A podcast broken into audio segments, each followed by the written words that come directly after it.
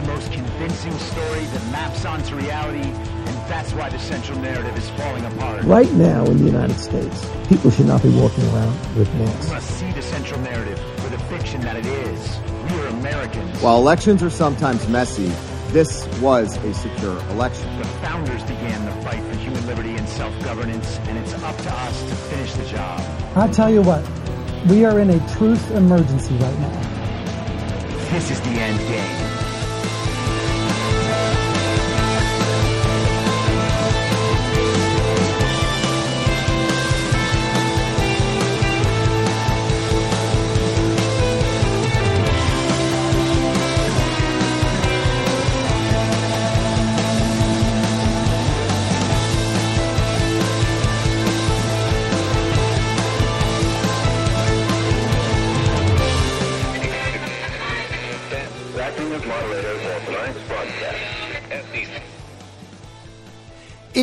Wednesday, May 18th, 2022, the 483rd day of dystopia.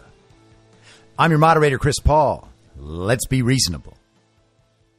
Before we get started today, I have to mention, as always, the great American patriot Mike Lindell and his great American manufacturing company, My Pillow. You can go to mypillow.com, type in the promo code reasonable, and receive discounts up to 60% all across the store. They also have buy one, get one free deals on all sorts of items, and they will send you a free gift Mike Lindell's memoir when you order. So make your life more comfortable. Get some slippers, get some My Pillows, get a mattress pad.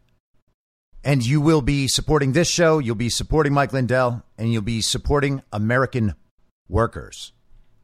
MyPillow.com, promo code reasonable. And while we're on the subject of Mike Lindell, I am going to begin posting this show on Frank's speech, and I'll be posting video up there too, and maybe some of the articles from Substack. And so they're all going to live on Frank's speech. You can also see them on the Frank Social app. So if you ever have trouble finding the podcast, you will now be able to find it at Frank's Speech and Frank Social. And I am happy to host it there because I don't think I'll be censored by Mike Lindell. So, big primary day yesterday. And of course, the most news happened in Pennsylvania, and we'll get to that in a second. But it looks like Madison Cawthorn was beaten in North Carolina, and he conceded his race last night. Madison Cawthorn has been one of those people who was seen as a rising young star in the MAGA movement, the America First movement. He spoke at Donald Trump's RNC, the Republican National Convention, in 2020. And he was outspoken about a whole range of issues. He actually called out Republicans for their invitations to drug fueled orgies. So that probably didn't make him any friends. And they have tried pretty extensively to take him down. There were Democrat lawfare attacks on Cawthorn, trying to prevent him from being on the ballot at all because he had committed very violent insurrection on January 6th, 2021. He had repeated the big lie. And once he started talking about drugs and orgies, they started attacking him with unflattering photographs and stories about Madison Cawthorn's moral improprieties at a young age. And while I doubt that that put voters off to him because I think that they're probably too smart for that nonsense now, it did give the media a good story about how Madison Cawthorn wouldn't win his renomination. So it will be interesting to see if anything develops down in North Carolina. North Carolina is a very RINO state. There is certainly plenty of election fraud there and the ability for the establishment to get the results of elections that they choose. And so we shall see. Pennsylvania last night had its share of problems as well. There's an issue in Lancaster County, Pennsylvania, about mail in ballots. There are 21 or 22,000 ballots in question right now, and it's been reported with both numbers. So Choose which one you like better. 21, take it. It's yours. 22, you can have it. It's exciting. But hearing that, I thought immediately of the case in 2020 where the truck driver had driven a truck full of fake ballots from Bethpage, New York, and he was traveling to Harrisburg, but then was rerouted to Lancaster. And to refresh your memory, this is from Newsmax reporting on the press conference that was given by the Thomas More Society's Phil Kline with the truck driver, Jesse Morgan. So Klein outlined the truck driver subcontractor, Jesse Morgan, who had said he drove the truck filled with potentially upward of 288,000 ballots October 21st. The ballots were delivered to Harrisburg, but Morgan was instructed to deliver them to a Lancaster location. So he drove down to Lancaster. The truck and the ballots vanished after he parked at a U.S. Postal Service depot in Lancaster, he said. Kline said the numbers come from estimates his group discerned. But there were lower estimates as well. The low end estimate was 130,000. So the story is 130,000 to 288,000 ballots made their way from Bethpage, New York to Lancaster, Pennsylvania, where Jesse Morgan left the truck at the U.S. Postal Service depot. And in the morning, the trailer and its contents were gone.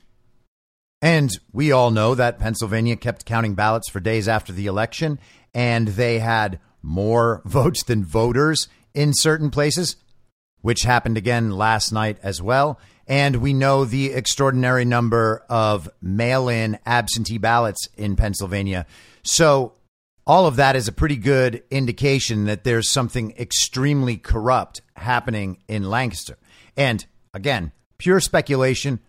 I'm connecting the dots. This seems relevant. I cannot say with any conclusive proof that I am making the correct connection. Just putting that out there. Just saying this is something worth watching. We do not need to be the people that get all our information from mainstream media after they have constructed the perfect story, the perfect reinterpretation of reality to keep people addicted to the central narrative. We don't need to figure this out six months from now, or a year from now, or two years from now. We keep an eye on it. Something strange is happening in Lancaster, Lancaster County, Pennsylvania, and it's going to be something to watch. We know what the election fraud systems look like.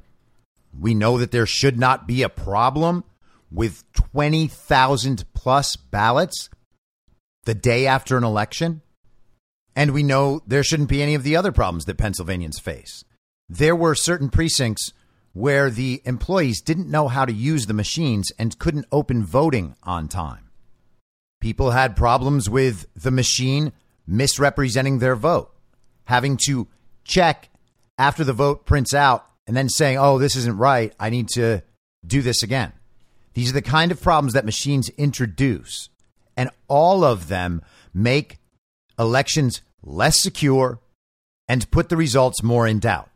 So, the big news from last night was that Doug Mastriano won the GOP nomination for governor of Pennsylvania. And we'll get into that in just a second.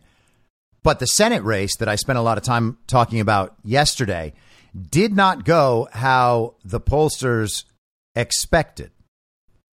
At least if we are to trust the numbers, which of course we should not do. And that is a problem with analyzing elections in this particular period. You can't trust the results, so you can't figure out exactly what the meaning of events really is. As it stands now, Dr. Oz is slightly ahead, and by slightly, I mean 2,500 votes, representing 0.2% of the total. And then Kathy Barnett, who seemed to have all of the momentum going for her, finished a fairly distant third. Now, President Trump and his spokesperson Liz Harrington both have expressed a considerable degree of confidence that Dr. Oz will win that Senate primary, but it's very odd that he and Dave McCormick are so close because Dave McCormick is absolutely as establishment RINO as it gets. And so let's consider that when put next to the outcome for the governor primary with Doug Mastriano winning. And to put that in context, let's see how Doug Mastriano is represented by the global state media. This is NBC News from last night. The headline Far right election denier Mastriano wins GOP race for governor in Pennsylvania. State Senator Doug Mastriano, a far right Republican who built a large following seeking to overturn President Joe Biden's win in Pennsylvania, is the GOP nominee for governor, NBC News projected Tuesday. After 10:30 p.m. Eastern, Mastriano led his rivals by more than 20 points. He'll face Democratic nominee Josh Shapiro, the state attorney general, who ran unopposed in November. And say I'm nitpicking here if you like, but this article was published on NBC News' site at 10:06 p.m. Eastern and the second paragraph starts off with the sentence after 10:30 p.m. Eastern. So, does that mean anything? Maybe not. Maybe even probably not. But that's very strange. Should Mastriano, who received former President Donald Trump's last minute backing Saturday, prevail in the general election, he would be able to appoint a Secretary of State to oversee elections. He has pledged his choice would reset the state's voter rolls so everyone would have to re register. That is an excellent idea. That idea alone should be enough to run on and win. But of course, that's not the only place that he intersects with the America First agenda, and that will not be the only issue he needs to run on. But resetting voter registries around the country, that might be the fastest way to eliminate all of the Democrat election fraud apparatus at once, perhaps without even getting rid of the machines. That is a really, really effective strategy. And that would very likely be a nightmare scenario for the Democrat Communist Party.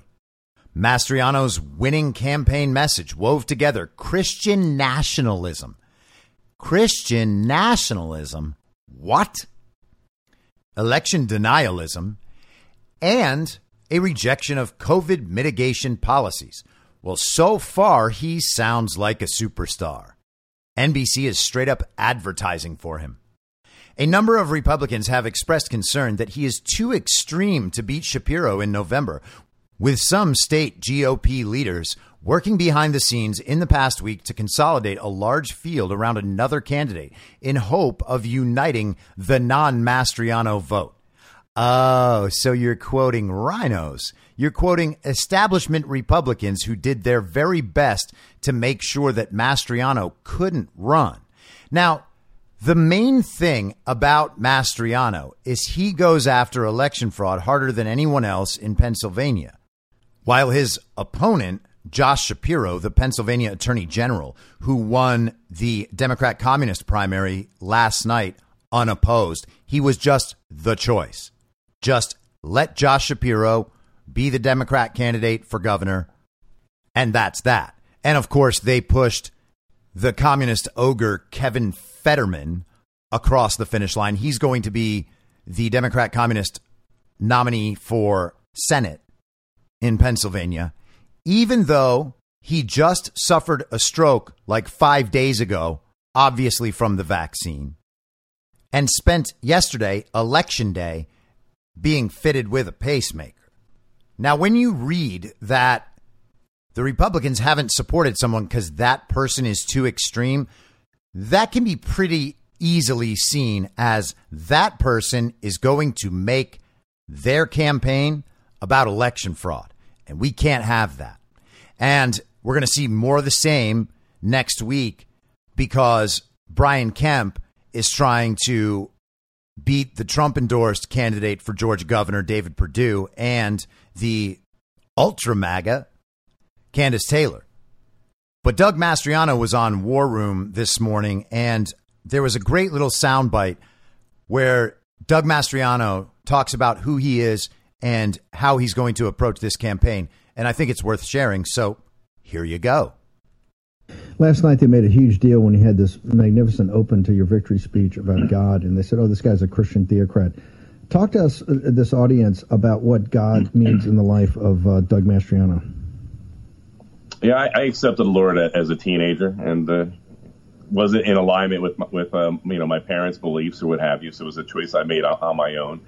And uh, there's there's nothing more important to me than my relationship with uh, Jesus Christ. And uh, you know, I, I, condemn the media and I call them out for being uh, you know bigots and intolerant of, of, my faith or any other person's faith. And uh, I told them last night that my campaign has no room for intolerance and bigotry. And uh, and if media attacks my faith or the faith of anyone else there, they will not have any access to me. And that, that starts with the Washington Post. The, the kind of stuff they say you know, about me. I'm just an average American, Steve.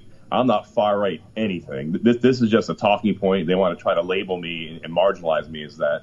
Uh, I, I, had a top secret special compartment uh, information access for 30 years. You know what that is, TSSCI. Read onto many programs, had seven or eight uh, background investigations. If there was a hint of any radicalism in me or far or far rightness in me, I'd never have that kind of access to the nation's most sensitive and destructive uh, secrets. And so I'm just going to call them out. I'm not going to stand aside and let them create a, a narrative about me.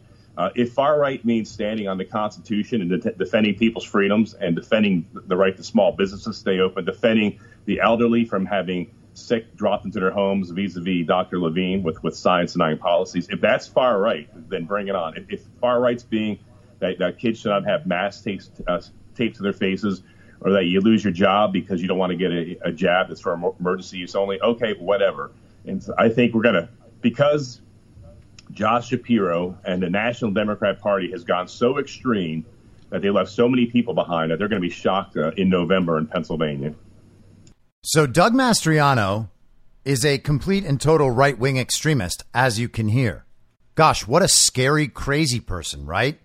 He doesn't like mask mandates or vaccine mandates.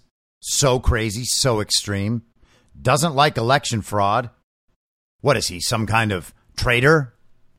And he's clearly a man of faith, but I'm not sure what about him becomes a Christian nationalist or if that term even makes sense as a coherent idea.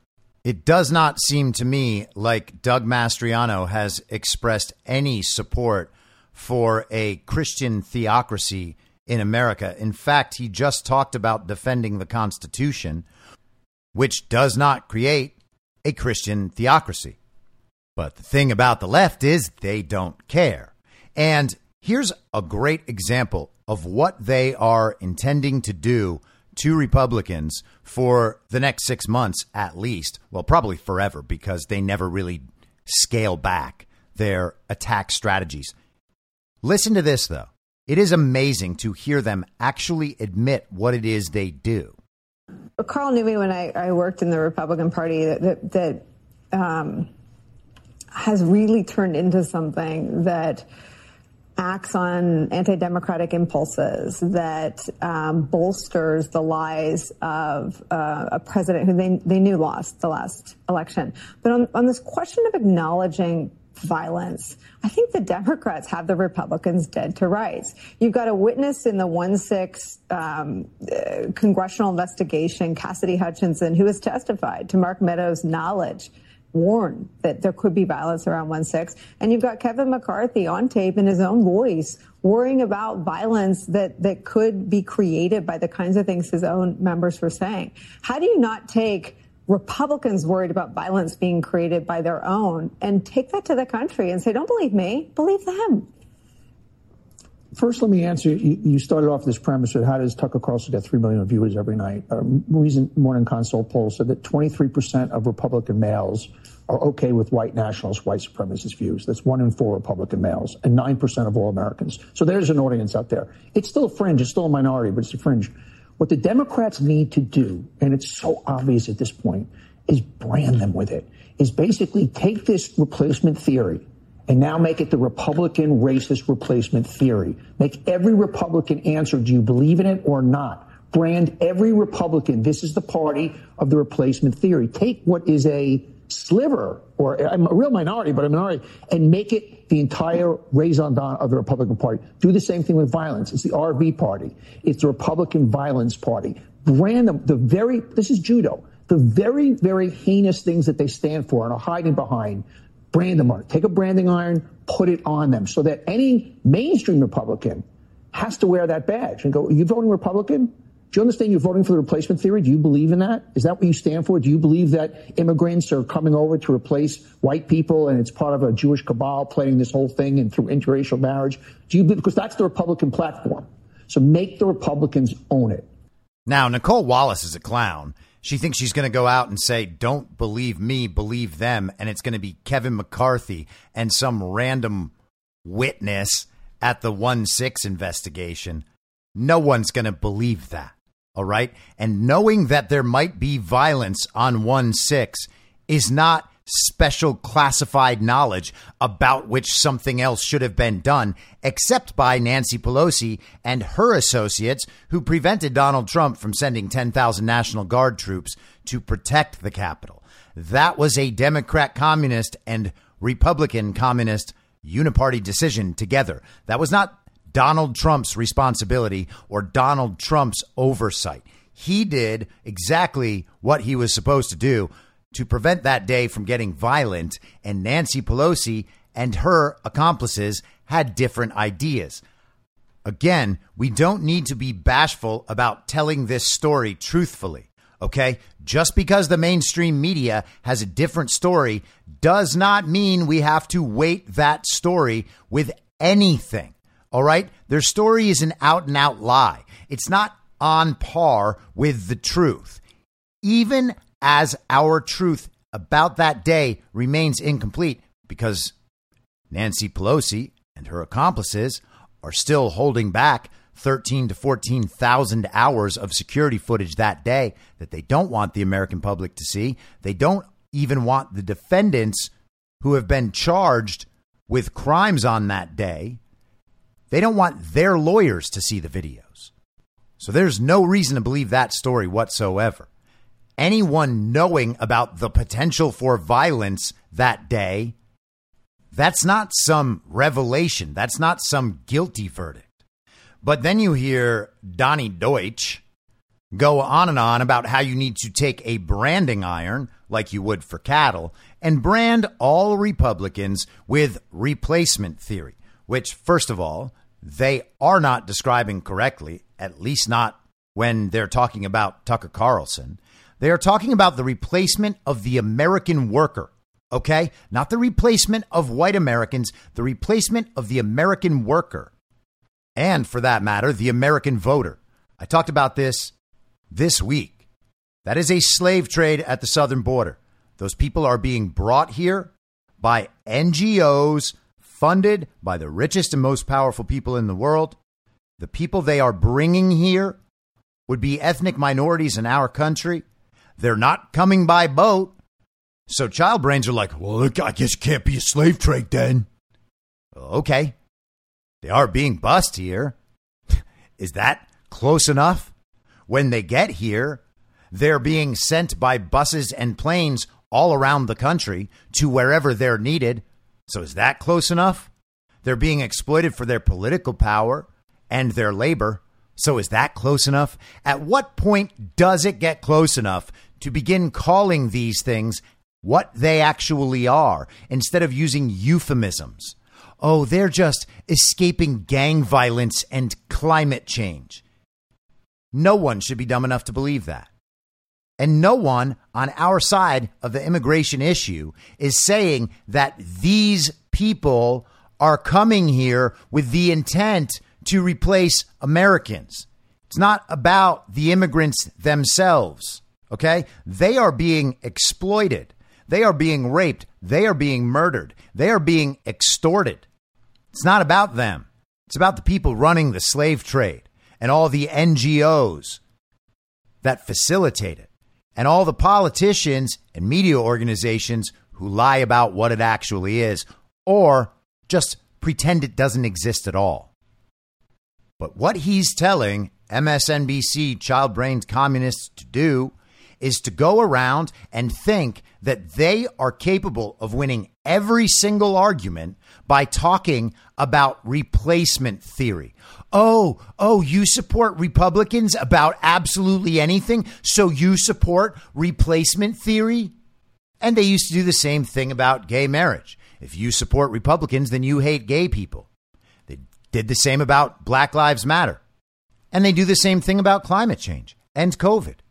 Oh, you support Republicans? You're anti science. You're a COVID denier. You're a climate denier. You're an election denier.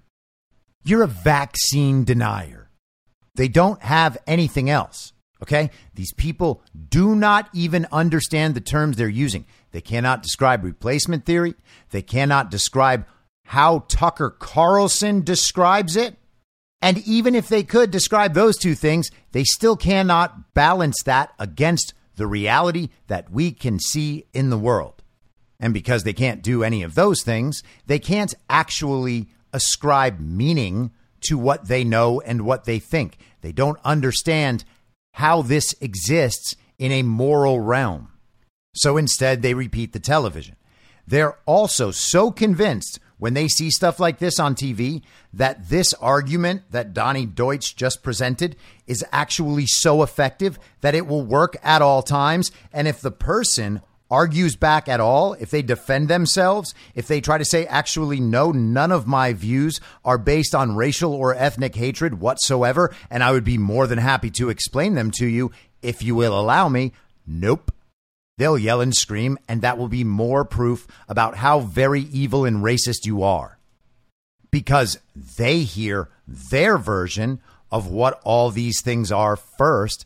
And if you argue what their definition of these issues is, it's because you are inherently racist.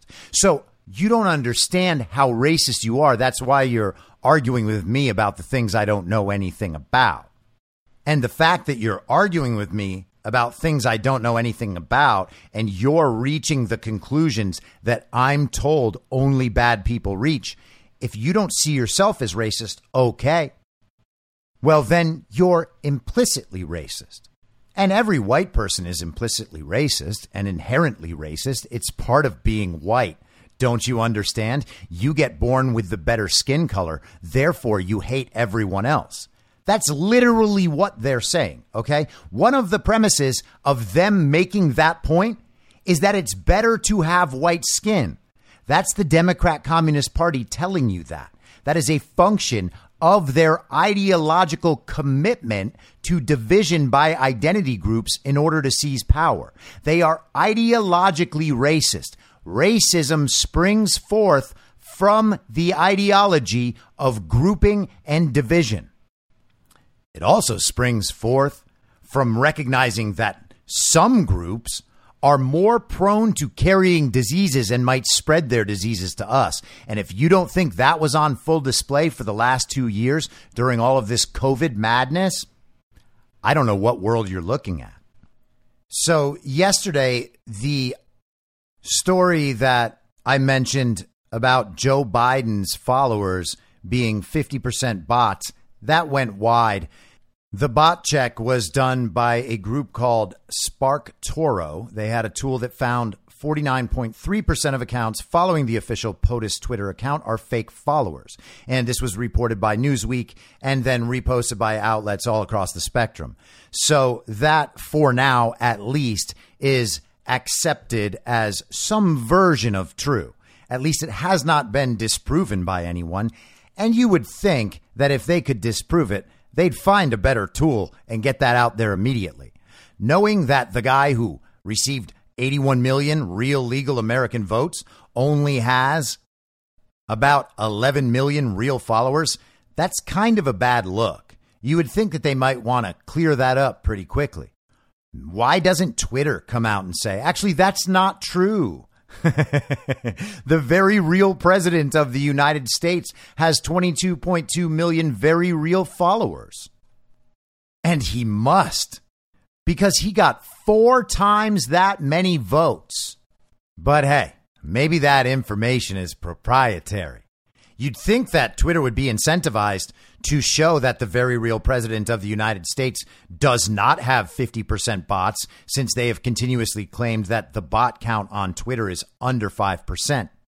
But maybe it's just hung up with a bunch of legal issues concerning the deal. They can't let that very important piece of information out. So, we discussed yesterday how Project Veritas released a new video on Monday night, a hidden camera video of a Twitter employee talking about how Twitter does not generate any profit and is, in fact, totally dominated by communists who refer to themselves as communists. And Veritas followed that up with another video last night. And I think that the audio on this one is good enough to come through on the podcast without as much background noise. So here is the audio that Project Veritas released last night. Well, right now we don't make profit, so it's going to say ideology, which is what's led us to not being profitable. The rest of us who have been here believe in something that's good for the planet and not just to give people free speech.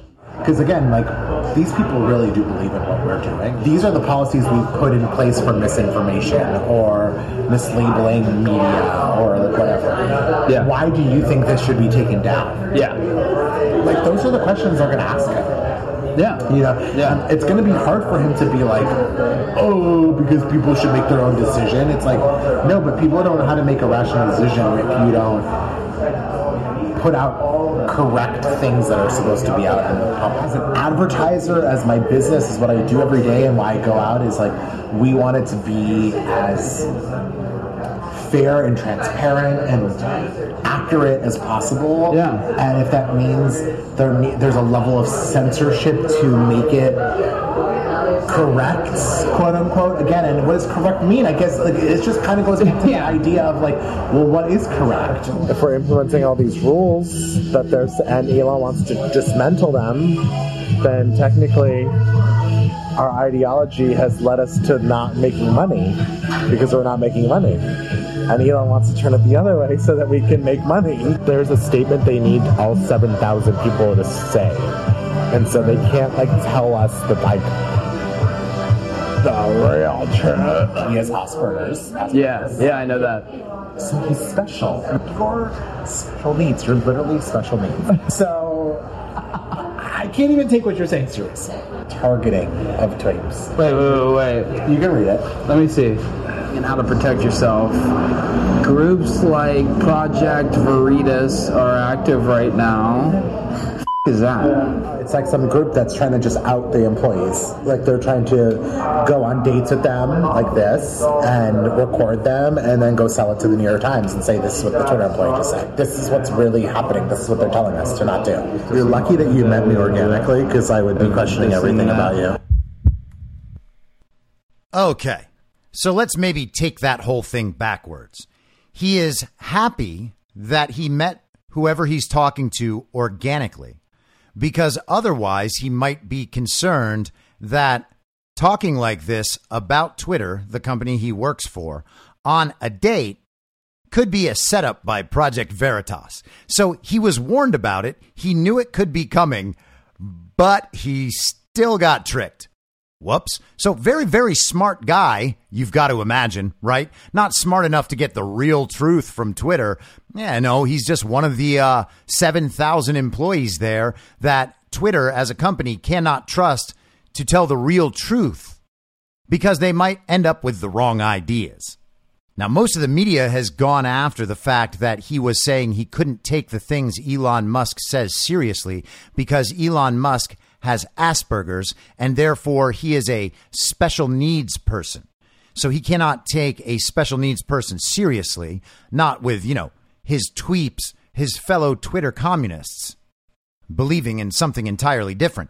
He also admits, like the first exposed Twitter employee from two nights ago, he admits that their ideology is making it so that Twitter cannot turn a profit. Now, there are probably plenty of other reasons besides the ideology, but the ideology is a part of that whole. And as I said, the Asperger's thing is making the headline because that is the sort of thing that can be easily turned against the woke communist hypocrites on the left. But as usual, that is not the most interesting thing. I am not concerned at all with proving that the communists and their wokeness are hypocritical. That is obvious, okay? That's just part of what they do. It's in their belief system to use whatever they can in the moment to gain advantage. It will always be hypocritical because it's not being done on the basis of any principle in the first place. Their principles change as they need to. Pointing that out and then owning the libs for a day is not exciting, not interesting, and not effective. Although I'm certain that Ben Shapiro is killing it. But that said, Elon Musk actually responded to a tweet about the video and said Twitter exec trashing free speech and mocking people with Asperger's dot dot dot. And so that of course causes a firestorm and then hopefully the virality of the Asperger's thing will actually lead people to watching the Project Veritas video in full and seeing what Twitter's about. But the important part of that is that Twitter employees recognize that the organization is communist, that the organization makes no money, and that the organization is committed to deciding what is correct for society and then allowing them to only talk about that. This employee worried out loud that incorrect ideas might be expressed on that platform as a result of free speech. And so it's the responsibility of tweeps, right? That's what they call each other. Twitter employees are called tweeps. I guess that's like Twitter peeps, or maybe it's a typo for twerps. It's their responsibility to decide what is correct and then make sure that only the correct message is going out on Twitter. And so, Twitter, as an institution, or at least as the institution we currently know it to be, seems like it is on a crash course for its own end. And as I've said many times, this is the communist Death Star. This is the global communist Death Star. This is their best weapon in the information war, and they are having it taken from them. But of course, it's not their only weapon in the information war. One of them is the press secretary of the fake administration, which was Jen Psaki and is now Karine Jean Pierre, who stepped behind the podium on Monday and then announced how exciting it was for the country that she was the first black woman to hold that position and the first openly gay person to hold that position. And apparently her resume stopped right there. But let's see how her job has gone so far. This is an incredible compilation. I don't know who put it together, sadly. I have watched this, and I don't think any of this is a repeat or a replay. She just says she has no idea what's going on like a hundred times. I'm not seeing that specific uh, data that you're speaking of. So I don't I don't have an update on that. I will have to check in with our team to see if we have something to share. I just don't have an update. But I, I understand the question. No, it's a it's a very good question. I don't have an update on that. I'm I'm I'm happy to to go back and and get that. I don't have anything specific on that. I don't have it's not it's not my place from here, this podium. So I don't have any update for, for you on that. Can you say that again? What what came back? I don't have a timeline on, on that. Um, so are you talking about a specific tweet? I don't want to get ahead of what he's going to say. Uh, as soon as I, as soon as we have that, we'll promise to share. Well, I think they will be happening. I, I don't have anything, any update for you on that. I don't have anything specific for you to point to. As soon as we have an update, I, I promise to share that. I don't have any any list in front of me to read out to you. I don't have any information about if anyone's on the plant. That particular data I have not seen yet, so I would need to check in with our with our team. Again, I can go back to our team and, and figure that out. I have no update on, on the DPA and where we are. Again, that I was just going to have to check with our team. I've, I've not seen that report, but I'll check in with our team on that. I, I don't have a uh, I don't have a conversation or, or a call to preview for you. Don't have anything for you to preview or uh, to confirm, and so I'll do that. I'll check in with the team, but I just don't have anything new on that. I, I don't have anything new to share. Now you can see that video on the info stream t.me slash I'm your moderator. That is all from one press briefing, just one. So it's not only that they put out false information all day long, it's that the people who put out the false information all day long don't have any other information besides that false information. They can't answer real questions because that would require engaging with the truth and reality. And you might inadvertently say something that's not on the script. And it becomes pretty easy to see what the press briefings for this fake administration are scripted answers in responses to questions they already knew they'd be getting. But for more on the institution of the Ministry of Truth itself, we can go to a piece from Taylor Lorenz in the Washington Post today. Now, before we go into that, you got to understand who Taylor Lorenz is. Taylor Lorenz is basically like the millennial tech reporter for the Washington Post. She covers TikTok and Instagram and Twitter and all the little fights. And she makes her entire living off of building shame mobs basically. She had some controversy a few years ago because she had been contacting Kellyanne Conway's 15 year old daughter in hopes of exploiting internal family dramas to make Donald Trump look bad via Kellyanne Conway. And interestingly, that incident kind of shed some light on the fact that adults could just freely reach out to minors through all of these social media apps. I wonder if that could cause any danger. Does that affect anyone's safety? Oh, no, it never could because only the good people are using it for good. This is also Taylor Lorenz.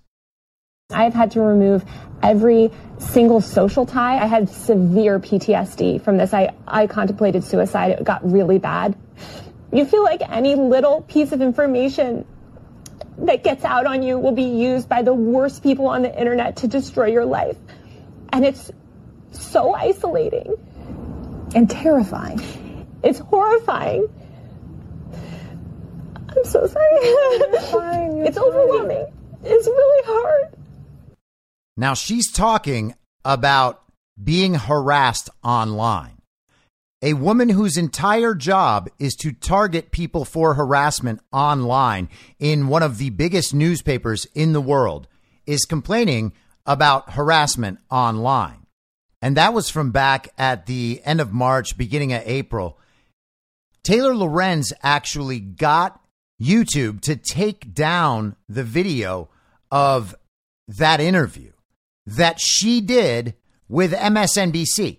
MSNBC, like full on global communist state media, she got YouTube to remove it because people started talking about how her ridiculous display of emotionalizing and nonsense was not only completely insincere and inauthentic, it was preposterous that Taylor Lorenz was playing victim of a society and a behavior that she has helped create. And this was her response on Twitter before the videos got taken down. Media companies are like, We'd like to do a story on the horrible bad faith smear campaign against you, but for fairness sake, we will need to include comment from the people smearing you as a pedophile in order to represent both sides. She's saying that's what the media is doing to her. She expected only her side to be presented and for her to look like a victim, which, of course, in 2022 means that you're a hero just for declaring your victimhood. At that point, you're a survivor, and we know that survivors of anything you can describe are heroes. But she went on. If your segment or story on online harassment leads to even worse online harassment for your subjects, you fucked up royally and should learn how to cover these things properly before ever talking about them again. She's mad at MSNBC because they didn't portray her as enough of a victim, so much of a victim that no one would ever disagree with her online ever again. And apparently that was her intent. She said, I could teach an entire class on this stuff, but the simple fact is that very few people in power in newsrooms actually understand how the modern internet and online landscape works, and so they continually give ammo to bad actors. So she is upset that her video, her own statements, her own fake sobbing, well, those were used against her because people were describing all of those things exactly how they are. They were used against her, which means it's MSNBC's fault. So I wanted to supply that background as we go into her column today. This is, of course, from the Washington Post. The headline is How the Biden administration let right wing attacks derail its disinformation efforts. On the morning of April 27th, the Department of Homeland Security announced the creation of the first Disinformation Governance Board with the stated goal to, quote, coordinate countering misinformation related to Homeland Security, end quote. The Biden administration tapped Nina Jankowicz, a well known figure in the field of fighting disinformation and extremism, as the board's executive director. In naming the 33 year old Jankowicz to run the newly created board, the administration chose someone with extensive experience in the field of disinformation, which has emerged as an urgent and important issue. Okay. So there was no field of disinformation before, but now that we need to stop the other side from ever expressing any viewpoint whatsoever, it is an urgent and important issue. And that means whoever was way ahead of the trend on promoting censorship is now an expert. They're the ones with deep experience in this brand new field. The author of the books, How to Be a Woman Online and How to Lose the Information War, her career also featured stints at multiple nonpartisan think tanks and nonprofits and included work that focused on strengthening democratic institutions. Within the small community of disinformation researchers, her work was well regarded. so, like seven other communists thought she was just great. Wow, what an accomplishment! Oh, and they're nonpartisan think tanks? I bet they don't support the global communist agenda. Oh, wait, they do. But within hours of news of her appointment, Jankowicz was thrust into the spotlight by the very forces she dedicated her career to combating. The board itself and DHS received criticism for both its somewhat ominous name and scant details of specific mission. Homeland Security Secretary Alejandro Mayorkas said it could have done a better job of communicating what it is and what it isn't.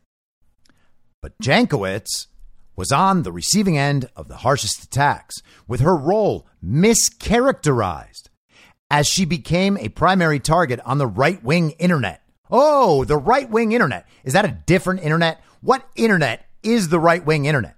Well, it's certainly not any of the social media platforms who have publicly now declared their institutional attachment to communism and their institutional commitment to deciding what speech can be free. So it can't be that internet. Which internet is the right wing internet? Also, her role was in no way mischaracterized. Her role was characterized correctly. But that's the thing about eventually censoring viewpoints. First, you have to declare that that viewpoint is wrong. Now, it may well be Taylor Lorenz's opinion, that that viewpoint is wrong, but that doesn't mean it is wrong. But it doesn't need to be wrong in reality. It only needs to be defined as wrong by someone like Taylor Lorenz. And then if you repeat the claim again after someone has called it wrong, you are a spreader of disinformation.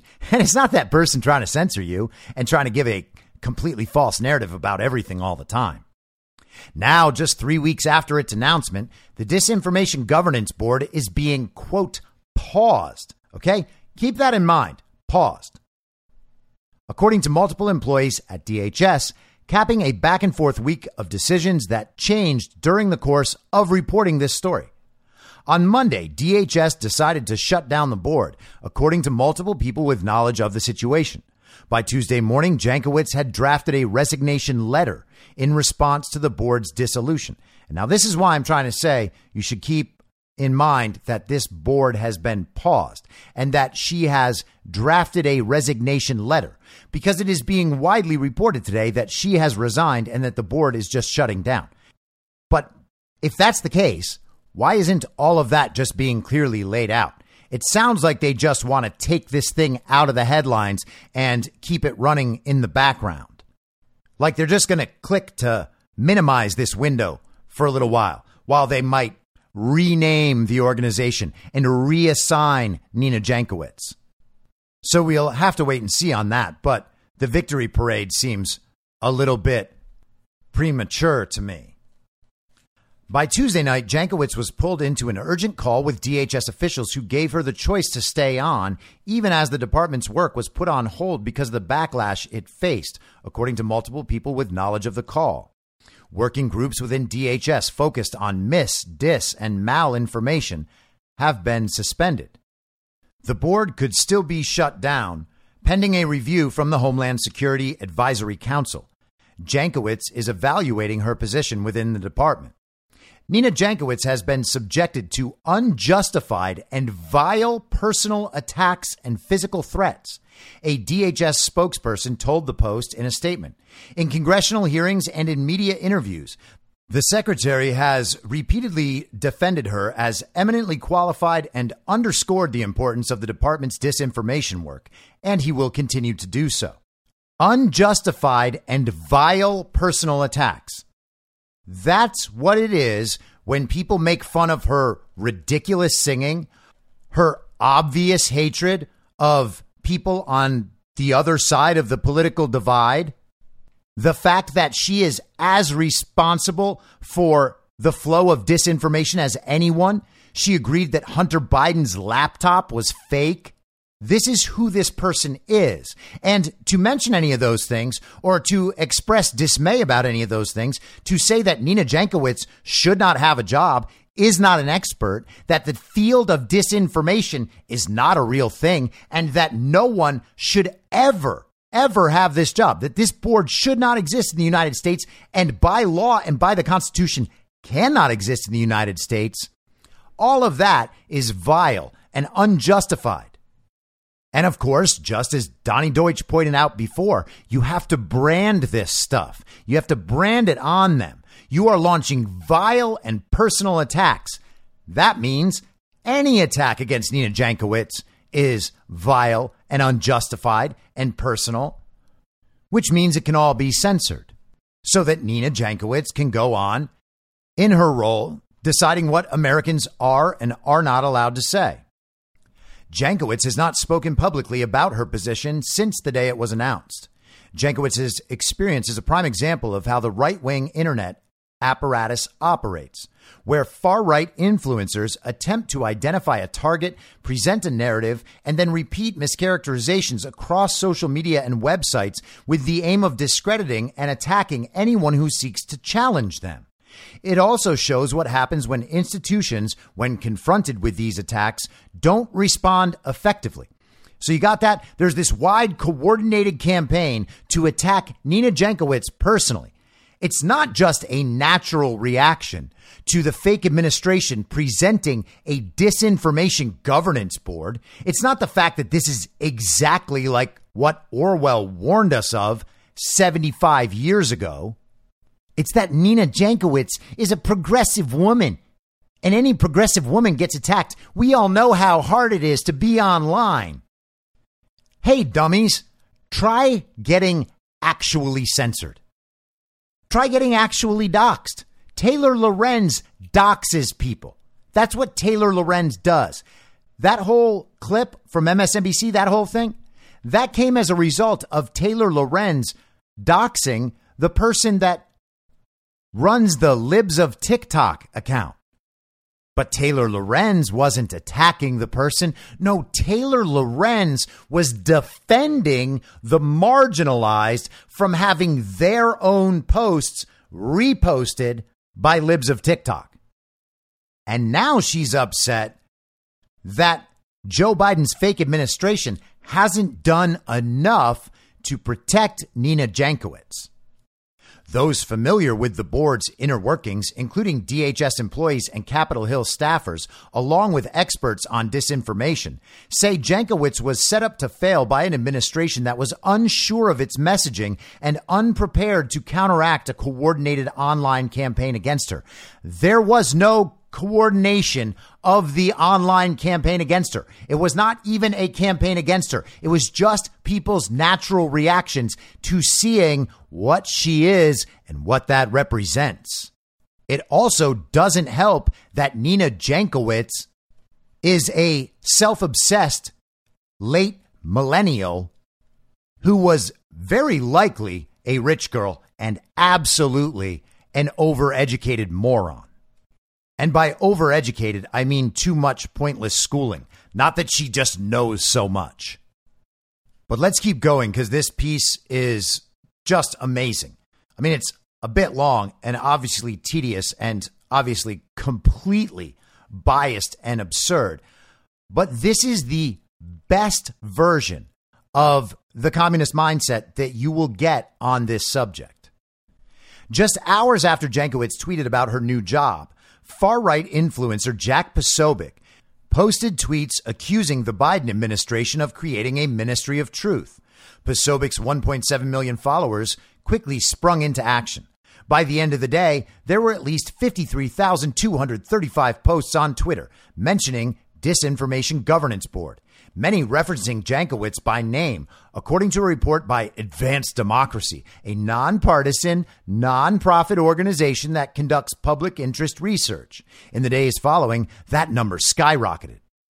The board was created to study best practices in combating the harmful effects of disinformation and to help DHS counter viral lies and propaganda that could threaten domestic security. Unlike the Ministry of Truth in George Orwell's 1984, that became a derogatory comparison point, neither the board nor Jankowicz had any power or ability to declare what is true or false or compel internet providers, social media platforms, or public schools to take action against certain types of speech. In fact, the board itself had no power or authority to make any operational decisions. Oh, got it because this brand new board does not yet have power to do the bad thing. It was never set up to do the bad thing. This is not a stepping stone along the path to a ministry of truth. This just has nothing to do with it whatsoever, according to Taylor Lorenz. The board's purpose has been grossly mischaracterized. It will not police speech. The DHS spokesperson said, Hey, how come you're talking to someone on a condition of anonymity when they're talking about something so mundane and innocuous? They are expressing the DHS's position to a media outlet, a spokesperson for the DHS. Hey, just name them. Quite the opposite. Its focus is to ensure that freedom of speech is protected. Posobiec's early tweets shape the narrative, and Jankowicz was positioned as the primary target. Posobiec's tweets did not shape the narrative. We all watched Alejandro Mayorkas talk about the issue with our own eyes. We heard it with our own ears. He was doing it in public testimony. We watched it. We saw what he said. That's how it got so much press because it's actually really, really bad and disconcerting. Republican lawmakers echoed Posobiec's framing and amplified it to their audiences. How dare they? U.S. Senate hopeful and Missouri Attorney General Eric Schmitt and Representative Andrew Clyde from Georgia both posted similar tweets to Posobiec. Former Congresswoman Tulsi Gabbard also posted a video repeating Posobiec's statements. Oh, yeah, Posobiec made it all up. He's a far right troll. The week following the announcement, approximately 70% of Fox News' one hour segments mentioned either Jankowicz or the board, with correspondents frequently deriding the board as a quote, ministry of truth, according to Advanced Democracy. So now Advanced Democracy is an accepted source. Whatever they say is true. They're a nonprofit, nonpartisan organization. They would never lie. The Fox News coverage was referenced in some of the most popular posts on Facebook and Twitter criticizing Jankowicz. I can't believe Jack Posobiec did all this. All those people just going out and reposting stuff as part of a coordinated campaign. Amazing the power of Jack Posobiec. Dozens of websites, including Breitbart, the Post Millennial, the Daily Caller, and the New York Post, began mining Jankowicz's past social media posts and publishing articles to generate controversy. And the only response to that is this.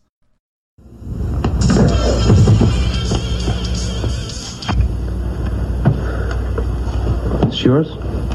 No, I My mother said she found it in your closet. I don't know. One of the guys must have. Must have what? Look, Dad, it's Where not. did you get it? Dad, Answer me. Who taught you how to do this stuff? you all right? I learned it by watching you. Parents who use drugs have children who use drugs. Digging into people's old tweets and into their past and then creating a narrative about them is one of the basic tactics used in cancel culture. That's not some right wing internet phenomenon. That's the communists. That's what communists do. And now they're upset that anyone else would ever do it. Because the truth is, all of these people, all of the communists have said so many deranged and crazy things. They've said so many violent things. They've supported so much violence. They have supported bail funds for violent criminals and writers. And they are the biggest spreaders of disinformation in the history of the internet. And it seems Taylor Lorenz is using the I'm rubber, you're glue, whatever you say bounces off me and sticks to you defense. Some of the posts were simply mocking, making fun of her for parodying a song from Mary Poppins to talk about misinformation. In another instance, a performance where Jankowicz sings a popular musical theater song about a person's desire to become rich and powerful was misrepresented to imply that Jankowicz herself was after money and power and would sleep with men to get it. And I would encourage everybody to simply watch the video. As this online campaign played out, DHS and the Biden administration struggled to counter the repeated attacks. The Biden administration struggles to counter all attacks. They struggle to do anything because nothing they ever say or do is actually true. It turns out that a world based entirely on lies is pretty hard to operate within. And this eventually is why all communists fail in the end. And then they try to learn from it and they say, you know what? We just didn't communist hard enough that time. If we had just lied a little better, more people would have believed us and they would have come on board realizing that communism is surely going to create a utopia eventually. The weekend after her hiring was announced, Homeland Security Secretary Alejandro Mayorkas attempted to clarify the board's mission and defended Jankowicz's credentials. He did a round of TV news interviews and testified about the board during House and Senate committee hearings. A forceful defense of Jankowicz was noticeably absent online, where the attacks against her were concentrated.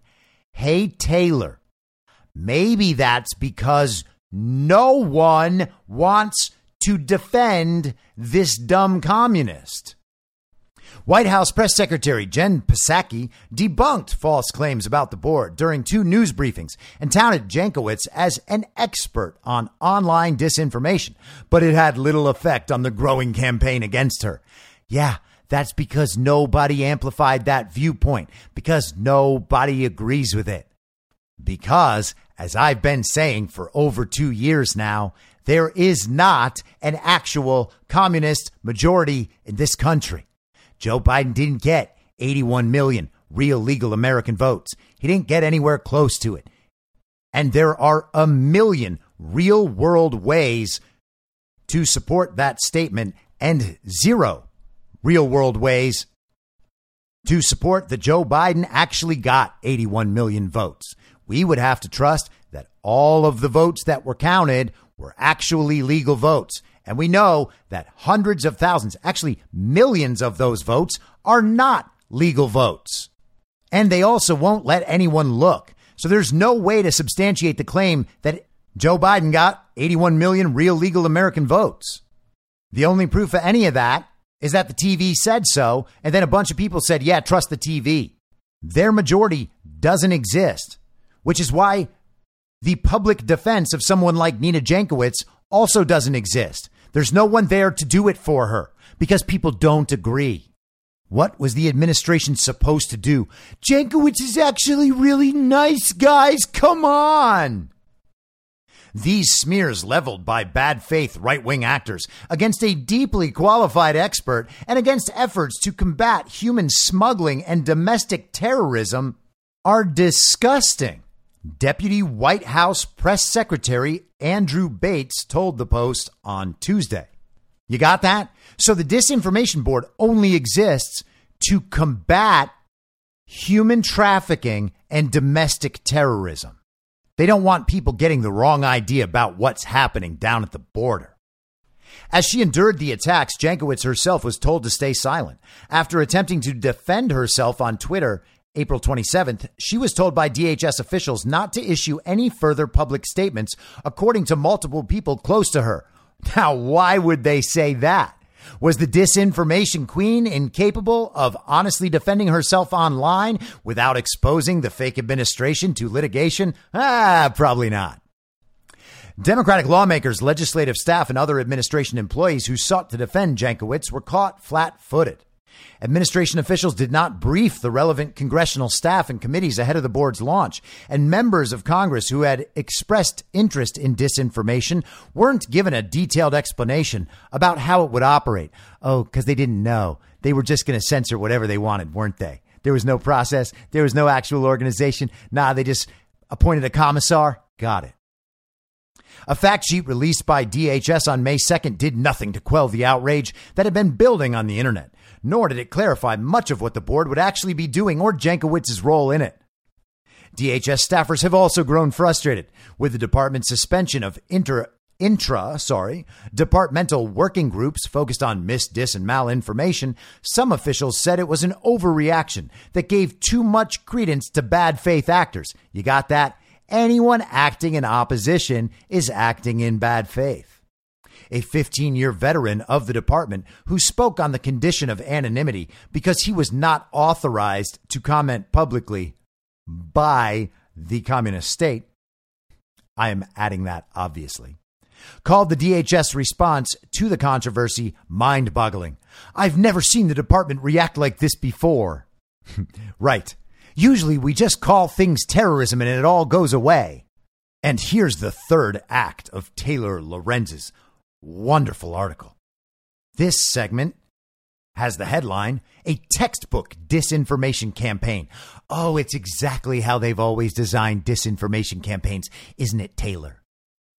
Experts say that right wing disinformation and smear campaigns regularly follow the same playbook, and that it's crucial that the public and leaders of institutions, especially in the government, the media, and educational bodies, understand more fully how these cycles operate. You got that? So, disinformation experts like Nina Jankowicz know that disinformation campaigns come from the right wing. Hey, Taylor, what does a left wing disinformation operation look like?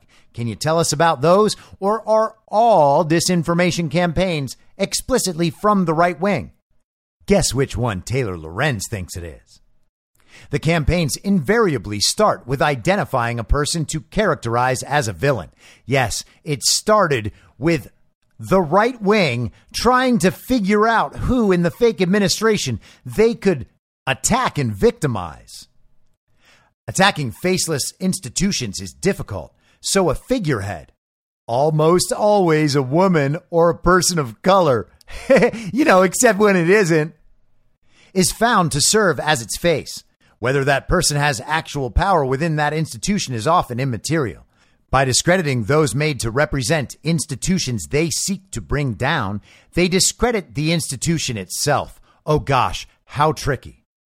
Harassment and reputational harm is core to the attack strategy.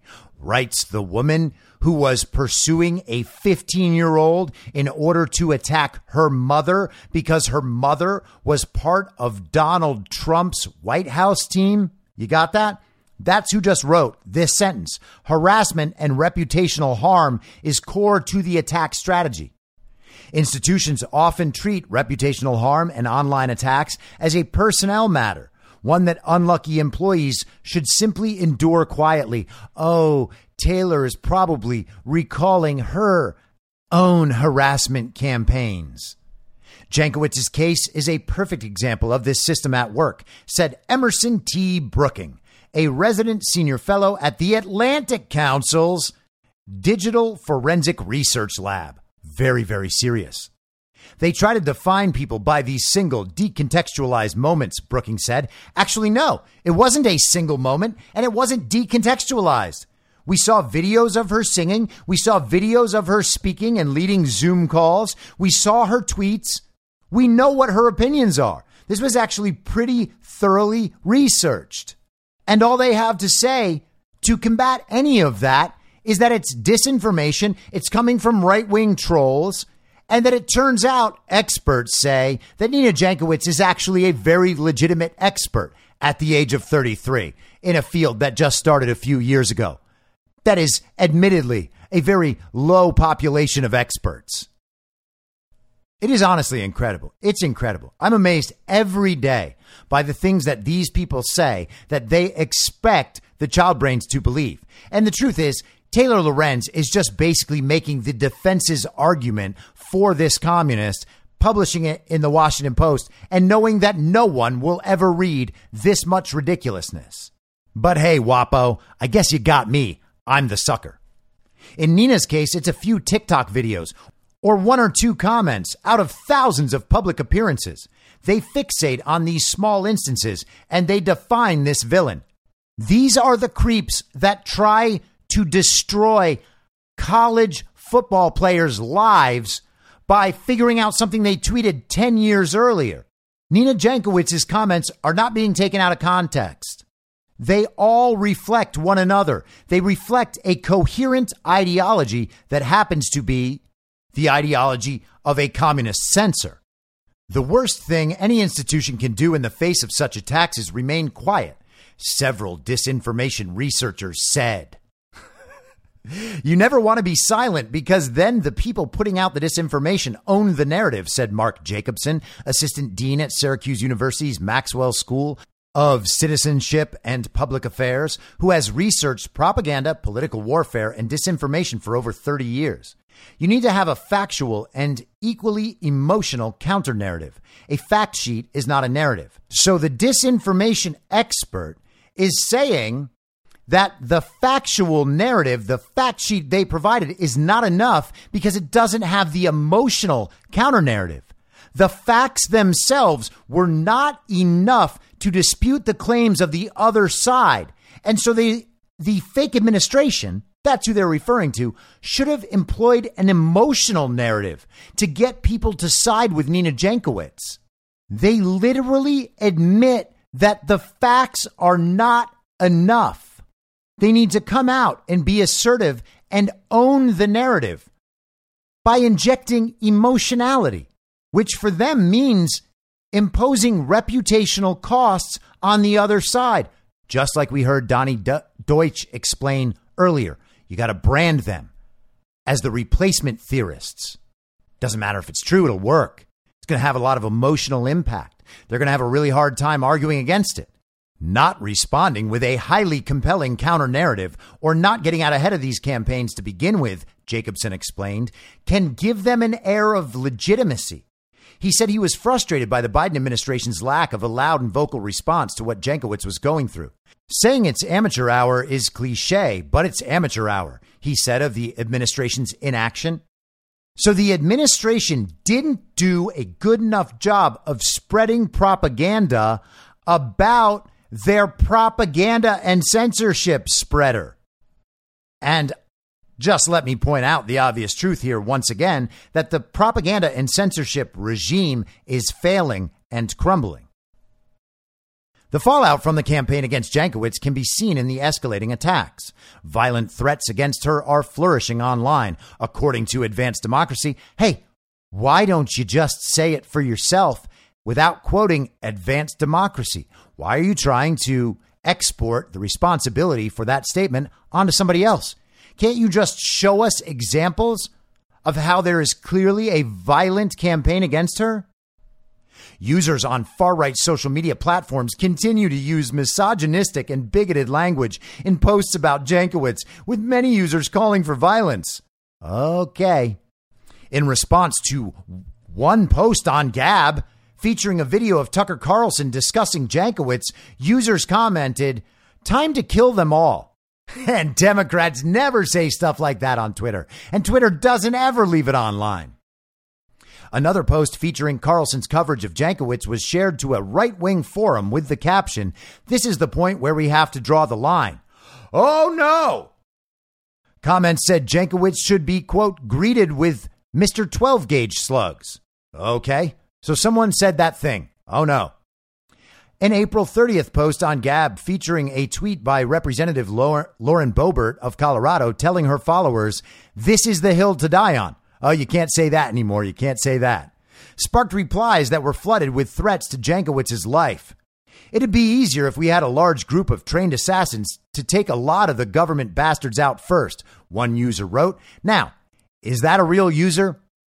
No one has any idea. Does that represent an actual violent threat in real life? Well, if it does, call the authorities and have them investigate. Okay? Everybody on our side would say that. I don't promote any kind of violence or any kind of threats ever. But do people say stuff like that? Do people say they all should be hung? Yeah, sometimes. Do I take it seriously? No, not at all. Because some people use hyperbolic language, and a lot of those people are communists who don't have their language checked at all. Also, the truth is, some of the crimes people are legitimately accused of in the Democrat communist movement are guilty of crimes that end up with public execution. And I still think it's pretty okay to talk about treason when you're talking about treason. And the result of being found guilty for treason just happens to be the death penalty. We don't have to pretend otherwise. The irony is that Nina's role was to come up with strategies for the department to counter this type of campaign. And now they've just succumbed to it themselves said one Hill staffer with knowledge of the situation who spoke on the condition of anonymity because they were not authorized to speak on the issue by the communists. They didn't even fight, they just rolled over. Okay, so she was meant to combat this sort of thing, and they succumb to it themselves. They're not bringing their best and brightest. Let's just say that. DHS staffers worried that the way Jankowicz's situation was mishandled could hurt their ability to recruit future talent at a time when white nationalist violence is thriving and the midterm elections are approaching. White nationalist violence is thriving? Where? Where? Buffalo? That's your guy, commies. That's your guy. That's your FBI who knew about him. That's your guy. He's on your team. Scared of COVID, scared of climate change, describes himself as a leftist. That's your guy. And it also makes sense that he's a racist because that's your ideology. We're going to need another Nina down the road, said one DHS staffer who spoke on the condition of anonymity because he was not at liberty to comment. And anyone who takes that position is going to be vulnerable to a disinformation campaign or attack. Well, yeah, that's probably true. If you continue to define disinformation within an entirely false reality constructed with your own disinformation, yeah, it's probably true. They're probably going to run the same playbook on you again, which is just talking about what you actually did, showing the public what you've actually done and said and what your political ideology is, and then showing clips of you singing terribly. I'll be back tomorrow at the same reasonable time on the same reasonable podcast network. I don't have a network. Masks and lockdowns don't work. They lied to you about a pandemic, and Joe Biden will never be president. In my mind, that's the end game. Thanks for listening. If you'd like to follow what I'm reading and thinking throughout the day, you can do that by downloading the Telegram Messenger app and going to t.me slash I'm your moderator. On social media, you can follow me on Truth Social, Gettr, and Gab at I'm your moderator. I also have channels on Rumble and BitChute. If you'd like to follow the writing, you can find me at imyourmoderator.substack.com. The merch site is cancelcouture.com or go direct shop.spreadshirt.com slash cancel dash couture. If you'd like to support the podcast financially, the best place to do that is Ko-Fi. Go to ko-fi.com slash I'm your moderator. And all of these details will appear in the show notes with each episode. I'll see you soon down on the range.